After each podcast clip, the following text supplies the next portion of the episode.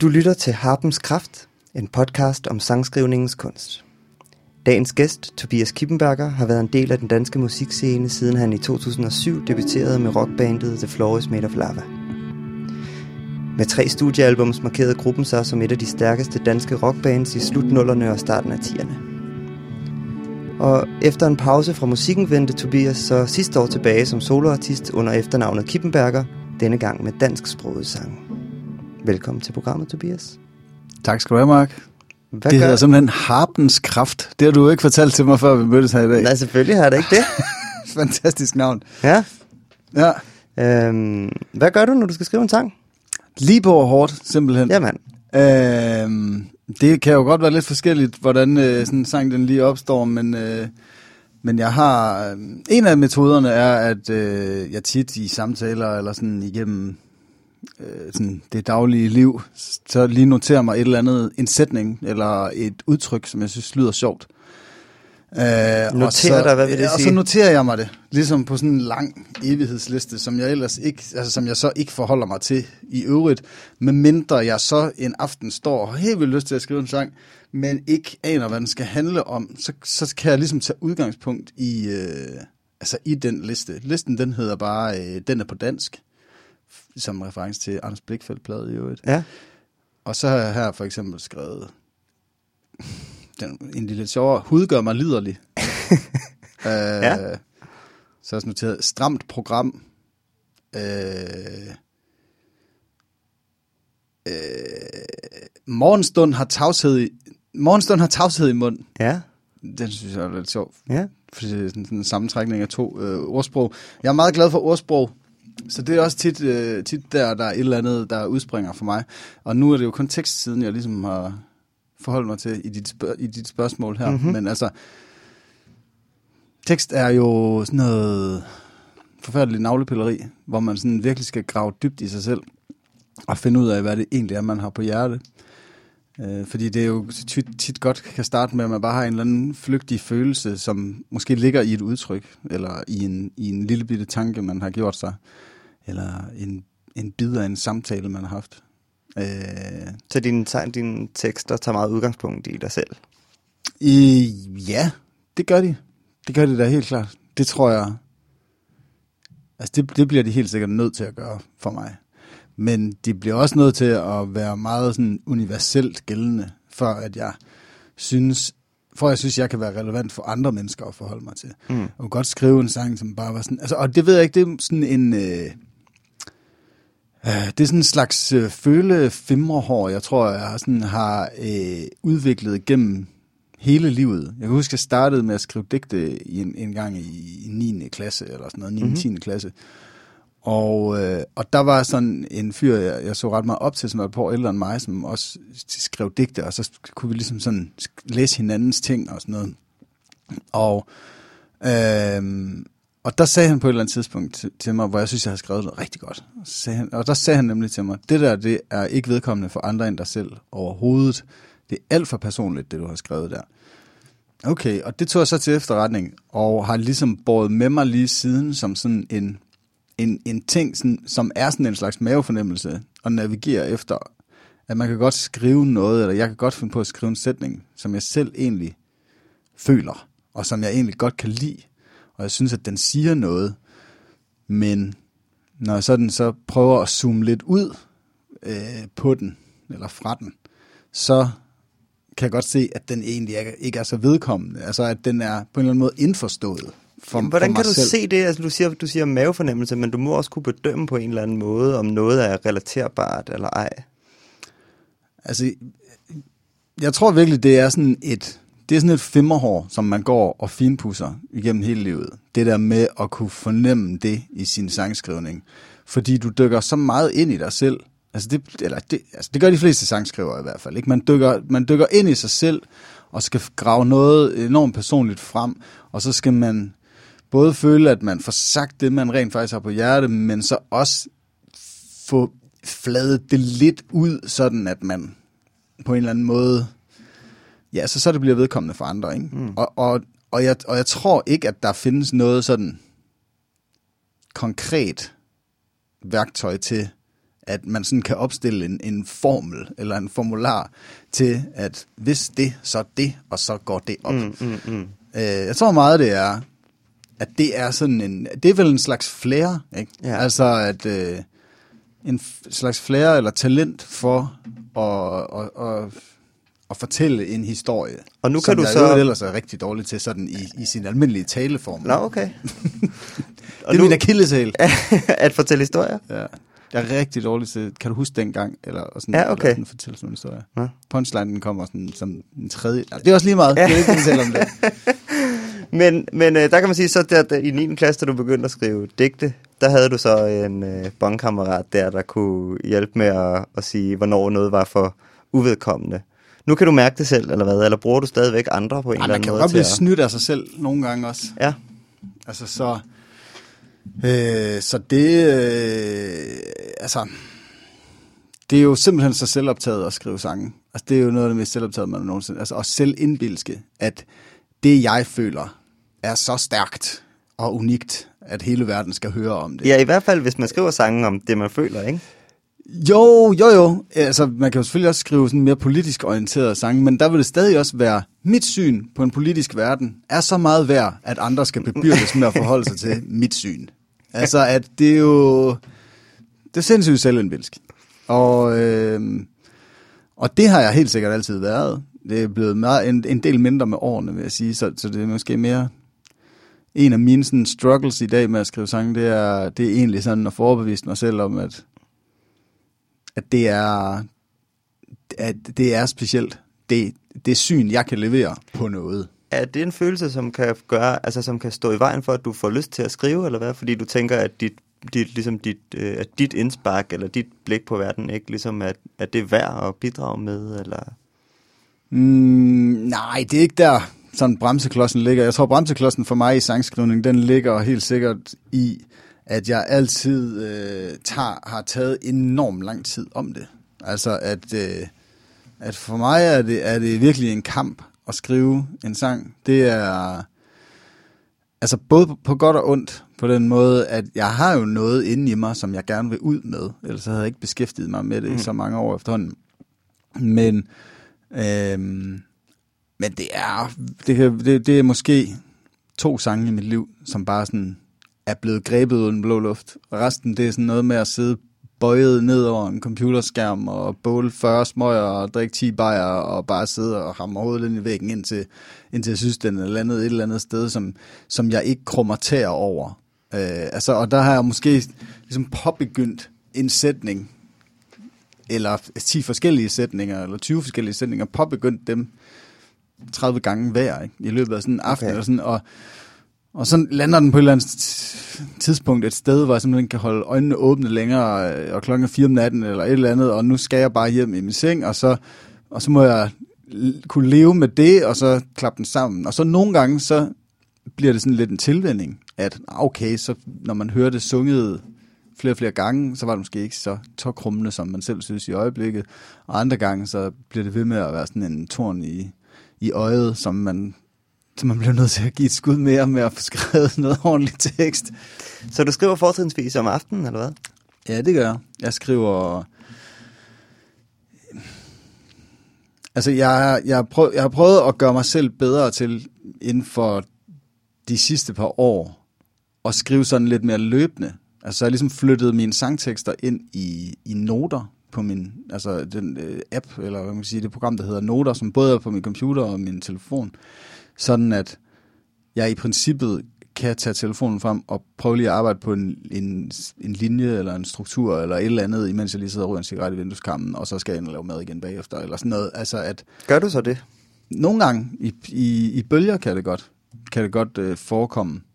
Men, øh, men ellers så har jeg altid, og det er også der, jeg sådan skriver mest, det er, det er om natten.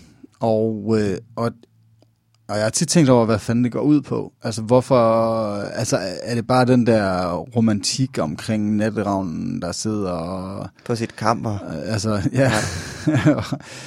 og, men, men jeg, jeg, jeg er egentlig ret overbevist om, at det, at det knytter sig til at når jeg skal dykke ind i mig selv på den måde og, og fokusere på mig selv og altså øh, altså gå, gå, altså gå sådan helt i, i send eller trance med, med mig selv og et projekt, eller altså noget, jeg skal have ud, så, øh, så gør det mig meget mere effektiv, at jeg har sådan en grundlæggende følelse i kroppen af, at jeg er alene i verden, og at der ikke er andre. Det kan jo både være distraktioner på sociale medier, mm. eller folk, der ringer, eller en mail, mm. der dukker op, eller et eller andet, men, men bare sådan, altså også længe før internettet og alt sådan noget, eller ikke, måske ikke før internettet, men før jeg selv havde en internetforbindelse derhjemme, og, mm. og så skrev de her digte i 10. klasse eller sådan noget, så der var det også om natten, det foregik. Og der startede det nok med, at det var sådan en, en romantisk Fordi det, øh, tanke det er der, om, at det er der, man skriver, det er der, de ægte skriver. Ja. Men, men, øh, men det er jo sådan, jeg tror, det har hængt ved i så mange år, fordi at det er der, jeg føler, at verden sover. Og det er kun mig, der er vågen, selvom der selvfølgelig også er nogen andre, der er det. Jeg tænker også, at hvis den der sådan tokrummende fornemmelse er sådan en integreret del af din proces, så er det måske også ekstra vigtigt for dig ikke at føle, at der ligesom er andre blikke, der hviler på dig, mens du ligesom er meget blottet på Det er jo måde. virkelig, det er jo helt, det er jo, det er jo segwayen direkte over til Freud der. Altså, at det er jo, at, at man skal, ja, det er 100% at, at jeg føler, jeg føler, der, der, der er ret meget sådan pinligt forbundet med at skrive tekster. Fordi det er virkelig ikke særlig kønt. 97 procent af det, der kommer ud.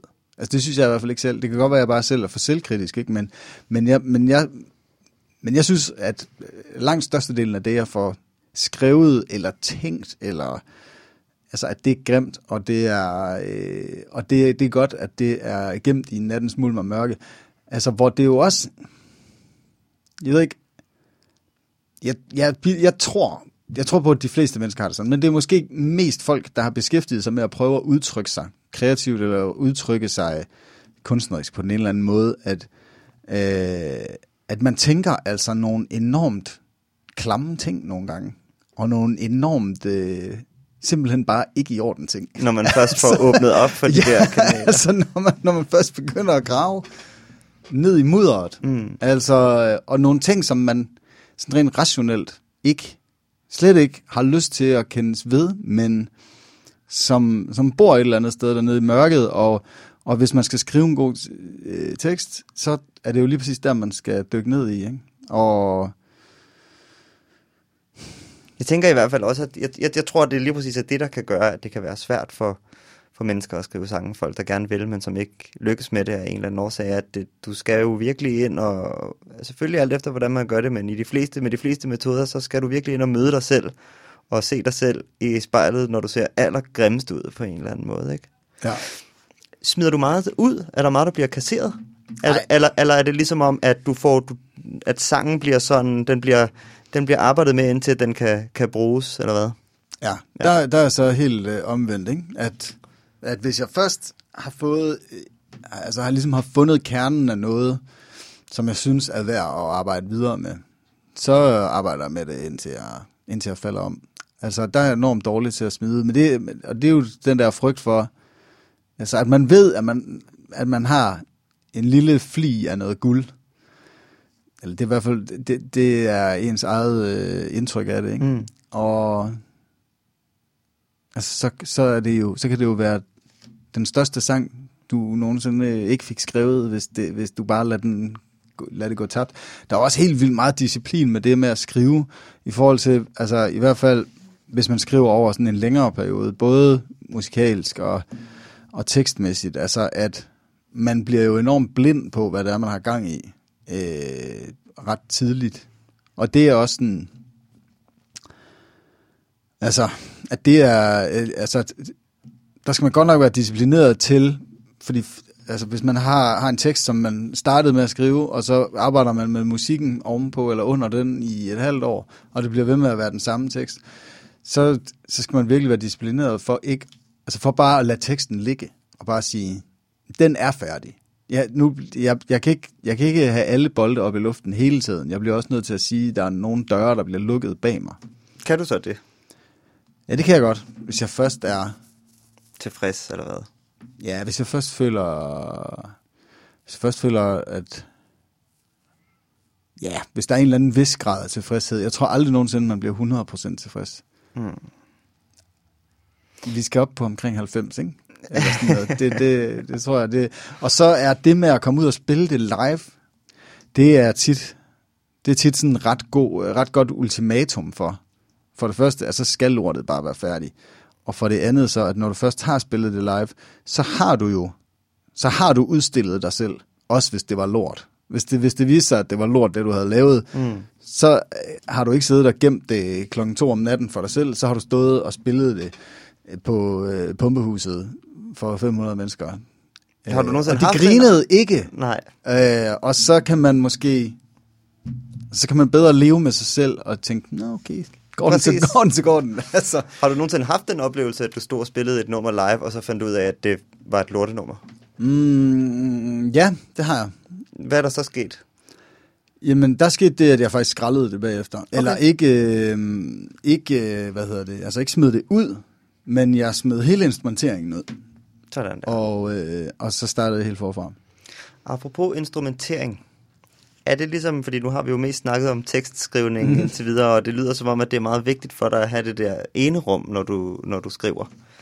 Men øh, instrumenteringen og hele det musikalske aspekt, er det der, hvor at de musikere, du arbejder sammen med, kommer ind i billedet? Eller hvordan, har, hvordan var sangskrivningen i Lava for eksempel på den front? Der kom du vel, jeg kan næsten forestille mig, at du aldrig kom med en ufærdig tekst til de andre.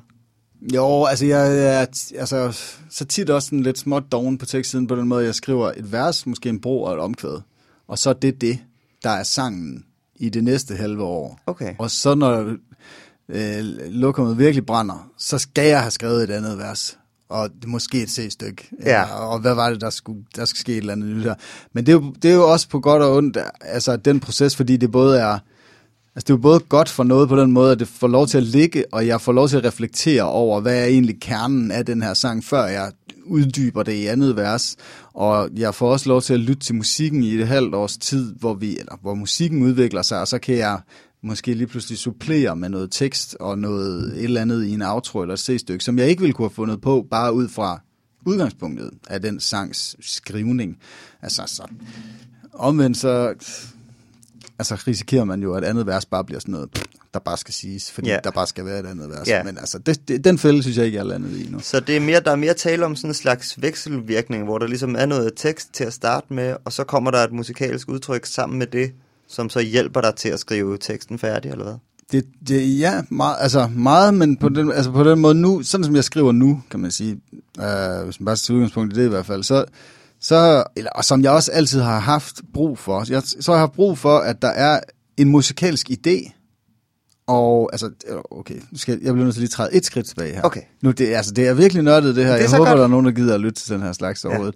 Men det bliver meget nøgternt. Men det starter som udgangspunkt for mig, eller tit, så øh, starter det med en tekst, som ikke har nogen melodi, og ikke har nogen akkorder eller noget, som bare er et stykke tekst. Øh, og Det skriver du typisk- først og fremmest, Og så uden typisk at sidde ved en guitar eller et klaver eller noget som helst. Det er, det er oftest sådan Okay. og har altid været det.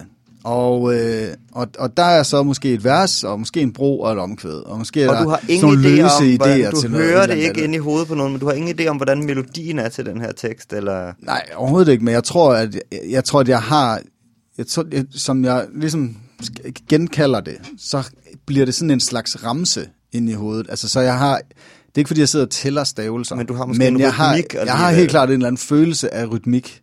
Andre gange kan der også godt slet ikke være noget. Mm. Det kommer an på, hvor god sætningen er. Mm. men jeg har, helt, men jeg har øh, hele tiden for øje, tror jeg, udtalen har jeg hele tiden for øje. Sådan at, at hvis der er et ord, som på en eller anden måde lyder dårligt i slutningen af en sætning, så bliver jeg nødt til at skrive sætningen om. Altså at, eller, eller hvis, hvis det er svært at åbne en sætning med et ord. Altså det, jeg, jeg kan ikke lige komme med et eksempel, men altså, hvis nu krokus ikke føles sådan særlig oplagt lige at starte, eller, eller have midt i en sætning, sådan rent rytmisk eller stavelsesmæssigt sammen med resten af det, så, så bliver man nødt til at skrive det om. Altså, så der er i hvert fald der er sådan en eller anden forarbejdning, forbearbejdning af, af, af råvarerne, hvis man siger sådan. ja. Øh, når teksten ligger der, så øh, har jeg brug for, at der er en eller anden musikalsk idé, en fix idé, et, øh, en gimmick eller et, altså et eller andet, som jeg synes er sjovt.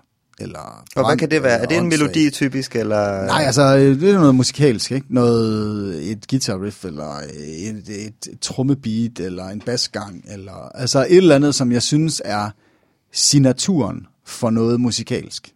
Altså Og noget, som den- jeg tænker, Og den vil du så typisk selv lave, eller hvad? øh, nu, Mm-hmm. ja, altså nu, nu, ja, på de fleste af de sange, som jeg, øh, som, jeg, som var på min EP, EP her, min debut-EP, øh, den, øh, der tror jeg, de fleste af dem, det er noget, som jeg har haft et udgangspunkt til, men hvor jeg har haft to fødselshjælpere på. Altså, jeg har ligesom været to, som har skrevet sammen med mig. Den ene er øh, Lars Rock fra Lava, som spillede guitar deri, og også har gjort det for mig i det her soloen-projekt. Og, så, og den anden er en, der hedder Jakob øh, Litauer, som, øh, som er super, super dygtig producer og alt muligt mand, og kan spille alle instrumenter i hele verden og sådan noget.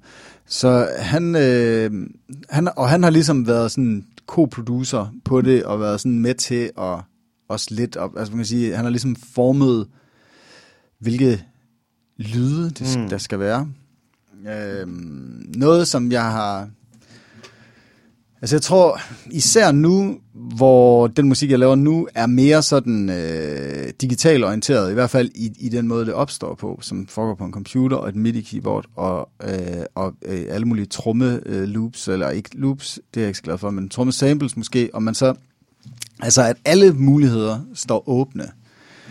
Der er det der, er det- der er det blevet vigtigt for mig at have den en dør og lukke bag mig der, og ligesom sige, som udgangspunkt, så har jeg et øh, usynligt band her, hvor trommerne er den her store tromme og den her lille tromme som udgangspunkt, og noget hi-hat, eller, og så kan man veksle med noget percussion og hvad man nu vil. Og så er det en arpeggiator bass, og det er en øh, surf-agtig guitar, og det er en sådan blanding af Rhodes og, og piano.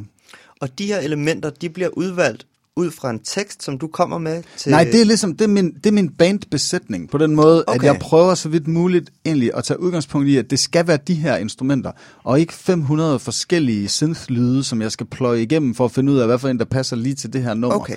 Så, jeg ligesom, så, så det svarer til at gå ned i et øvelokale og sige, der er en trommer, der, der er trommer, der er bass, der er guitar, spil noget sammen. Du har ligesom valgt en sådan sonisk identitet for dit projekt på en eller anden måde, som så er de byggeklodser, der er at lege med, eller hvad? Ja, og så kan man jo så skære ud, når man først har kernen af det. Mm. Men bare sådan, så jeg ikke skal stå og, og, og træffe valget, hver gang jeg skal prøve at gå i gang med, med noget kompositorisk, at jeg så skal først vælge, om jeg vil spille banjo, eller dobro, eller western, eller klassisk, eller øh, en strat, eller en øh, SG, eller altså hvilken type strenginstrument jeg skal på. Så Det er bare igen ved- noget med at få lukket nogle døre på en eller Ja, anden lige måde. præcis. Ja. Altså at lave nogle benspænd eller nogle begrænsninger på mm. sig selv, som også øh, var den teknik, vi egentlig brugte meget på Lavas første plade, som var, øh, trommerne må ikke bruge bækkener, og gitaren skal spille på en streng. Og, mm. Altså der havde vi, opstillede vi også nogle dogmer, det tror jeg kan være enormt øh, sundt for, for alle musikere. Altså ligesom at finde ind til, hvad er kernen af min sound? Hvad er det? Og det er det, man skal bruge lang tid på. Det brugte jeg måske halvandet år på. Og så derfra, så måske brugt et år på at skrive fem rigtige sange, Ja, eller okay. altså f- få noget ud af det, ikke? Er det fem sange, der er på den EP der? Ja. Og hvor mange er der så skrevet i den proces? Ej, der, der er skrevet de fem. Der er skrevet de fem. ja, det, jeg smider aldrig sange ud. Jamen, det er meget stærkt, altså. Det kan, det kan jeg simpelthen ikke, øh, det kan jeg ikke være bekendt, når jeg bruger så lang tid på dem, som Nej, jeg gør. helt klart. Helt klart. Og der er jeg måske selv mere sådan øh, utålmodig med dem, at de ligesom bare får lov til at... At hvis de ikke øh, viser sig for dig af sig selv, så, så, så er de ikke gode nok. så ryger de ud. Altså, jeg skriver næsten dobbelt så mange sange, som jeg skal bruge til en plade. Ja, det, kan jeg, det har jeg aldrig kunne finde ud af. Men så bruger jeg også meget kortere tid på det, til gengæld, ikke? ja. Du skriver dobbelt så meget på dobbelt så kort. Så, bliver, så, så er jeg ligesom grundig med det, som jeg, som jeg så ligesom føler noget for. Men hvis, det, hvis jeg ligesom... Det er fordi, jeg bruger tre timer på at skrive en sang. Det er ligesom mit vindue. Okay, du sætter ikke uret. Sætter jeg ikke ud, så skal der være en færdig sang, og det er der så hver gang, fordi jeg ved, når der er en time tilbage, så skal jeg bare lave den færdig, uanset om det bliver noget lort. Ja. Og så nogle gange, så er det noget lort, og så er det sådan, okay, fint nok, nu gjorde jeg, så gjorde jeg det. Ja. Men ja, det er fordi, jeg ser meget kreativiteten som sådan en tube øh, tandpasta på en eller anden måde, hvor man ligesom bare skal klemme. Mm. Og så nogle gange, så skal der lige komme fem dårlige sange ud, men så kommer der en super god som nummer 6. Ja.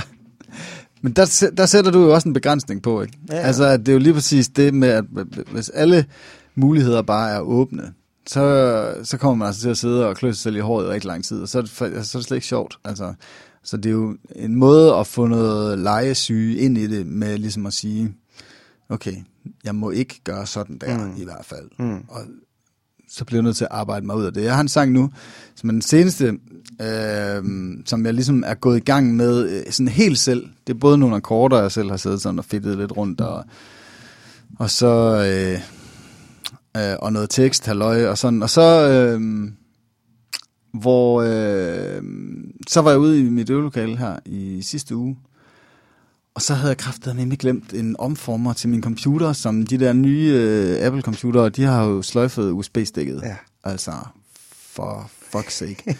og så havde jeg glemt at få, øh, at få den der omformer med.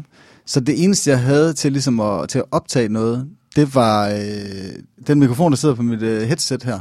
Altså mit, øh, sådan, altså sådan en tale-mikrofon, telefon-tale-mikrofon, ikke? Og så måtte jeg jo bare prøve, øh, fordi jeg gad ikke at lade aftenen gå til spil. Det har faktisk det har slet ikke tid til, for der skal ligesom klemmes minimum to nye sange ud, før jeg skal ud og, og spille til oktober. Sådan. Så, øh, øh, så, så jeg måtte prøve mig lidt frem med det. Og det, end, det, det er faktisk endt med, at øh, jeg tror, jeg ender, altså jeg tror, jeg bevarer det.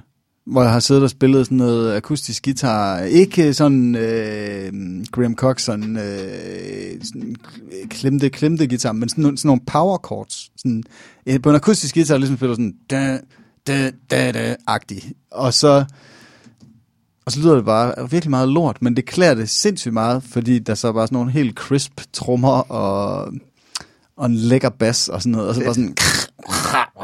Sådan en ødelagt guitar på ja. der. Spændende. Det er jo, og det, der, er- altså, og det synes jeg, og det er noget af det sjoveste, jeg har lavet i lang tid, faktisk. Altså, det, kan jo, det er jo ikke lige sjovt hver gang. Det er jo ikke altid, man sådan får armen op over hovedet over en selv, hvad man laver. Altså, man må også tage til takke nogle gange, og så lade det vokse på en, eller...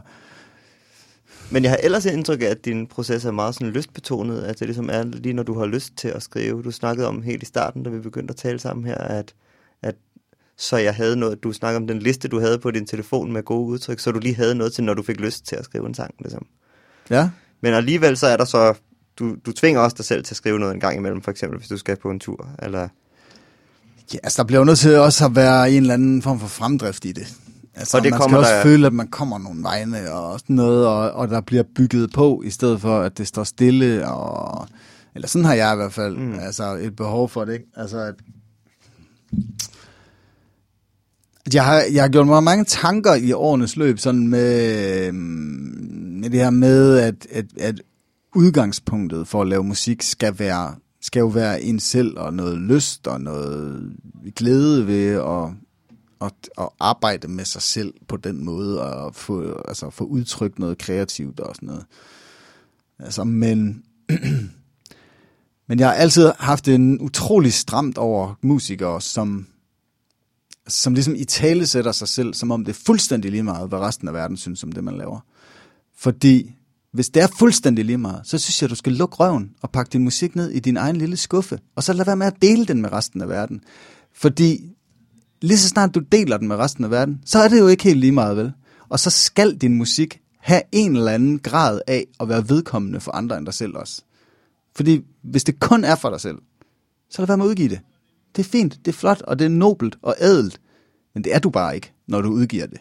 Hvis det er den historie, du gerne vil fortælle omkring det i hvert fald. For så sidder du og fucking lyver mig op i ansigtet. du lyder som om, du har haft den samtale før i dit liv. Nej, det har jeg ikke til, mange gange med mig selv, tror jeg. Eller et eller andet blad, jeg sidder og råber af. Ja. Altså, jeg kan simpelthen ikke snuppe, når musikere de er heldige mm. omkring, øh, hvad, det, hvad det handler om. Mm. Altså, at, og i tale sætter det som om, at det er sådan et eller andet sådan hellig korstog, de er ude på, og det er kun dem selv, det drejer sig om. Eller, altså, at det er virkelig den mest noble, det, det, det noble udgangspunkt for at skrive noget musik eller lave noget musik, men altså, Altså, at det skal være nobelt i at skrive, uden at have øje for, hvordan musikken bliver modtaget, eller hvad? Ja, det er jo det, der er Det er det der princippet i det. Ja. Altså, og det skal det jo også. Man skal jo, man skal jo ikke lade sig diktere af, hvordan vil andre tage mod det her. Men hvis man laver musik 100% for en selv, så bliver det også bare uvedkommende for andre end en selv. Altså, så det, er jo, så det bliver jo en balancegang.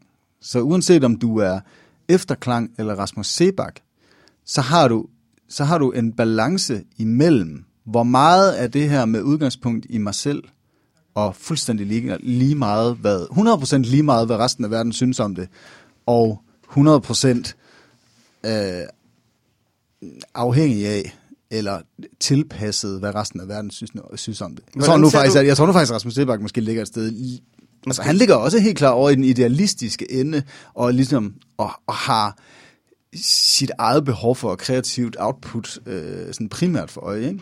Hvordan altså, ser du din egen rolle i samfundet, sådan som kunstner eller sangskriver? Hvad, hvad, hvad, gør, hvad skal det gøre godt for? Jamen, altså, jeg har... Altså, jeg har, jeg har ret meget for øje, at det- skal bevares som en hobby for mig. På den måde, at jeg har et fuldtidsjob, og jeg har et, et barn på to år, og jeg har alle mulige andre ting at give mig til. Øh, jeg har, jeg har ikke tid til at sidde øh, fire dage eller fire aftener om ugen ude i øvelokalet. Altså, det er sådan noget, en gang om ugen kan jeg lave musik, fordi det er min hobby, det er ligesom at gå til badminton. Jeg er så bare exceptionelt god til min hobby. Eller, altså, det er der jo nogen, der er, eller, altså, jeg tager så også min hobby meget alvorligt, når jeg så er til det. Mm. Øhm, og, og, på- så, og på den ene side, så vil jeg ligesom gerne bevare det som, at det skal være på hobbyplan, fordi jeg sætter også pris, rigtig meget pris på de andre elementer i mit liv. Altså min søn og min kæreste og min familie og mine venner. Og faktisk også mit arbejde. Jeg sætter utrolig stor pris på at have et arbejde. Øhm, som ikke er at være musiker. Men, øh, øh, men omvendt så er jeg jo også konkurrencemenneske, og, øh, og har også, får også store ego-boosts ud af at blive bekræftet, når P6 tager en sang ind i rotation, eller når Roskilde booker mig til Rising, eller altså at det er jo også mega fedt, og man taler med sin bookingagent, og hvad er fremtidsplanerne, og hvordan bygger vi på det her, og altså man kan jo, jeg kan godt lide at se ting udvikle sig, jeg kan godt lide at bygge ting, og jeg kan godt lide at Øh, altså, jeg, er alt, jeg kan huske, at man blev altid stillet det spørgsmål. Øh, jeg ved ikke, om, om man stadig stiller det til nye bands, det gør man sikkert også. Ja, det er nok primært nye bands, ikke? hvor man altid bliver spurgt, hvad er, hvad er målet? Hvad er drømmen? Altså, og, øh, og den har altid været enormt vag for mig, altså at, øh, at det er faktisk altid, og nu kommer jeg til at lyde heldig, ikke? men det er faktisk Altså, det er ligesom, det er the journey, man. Altså, Mm. det er, det er ikke, det er ikke det, jeg kan komme hen til.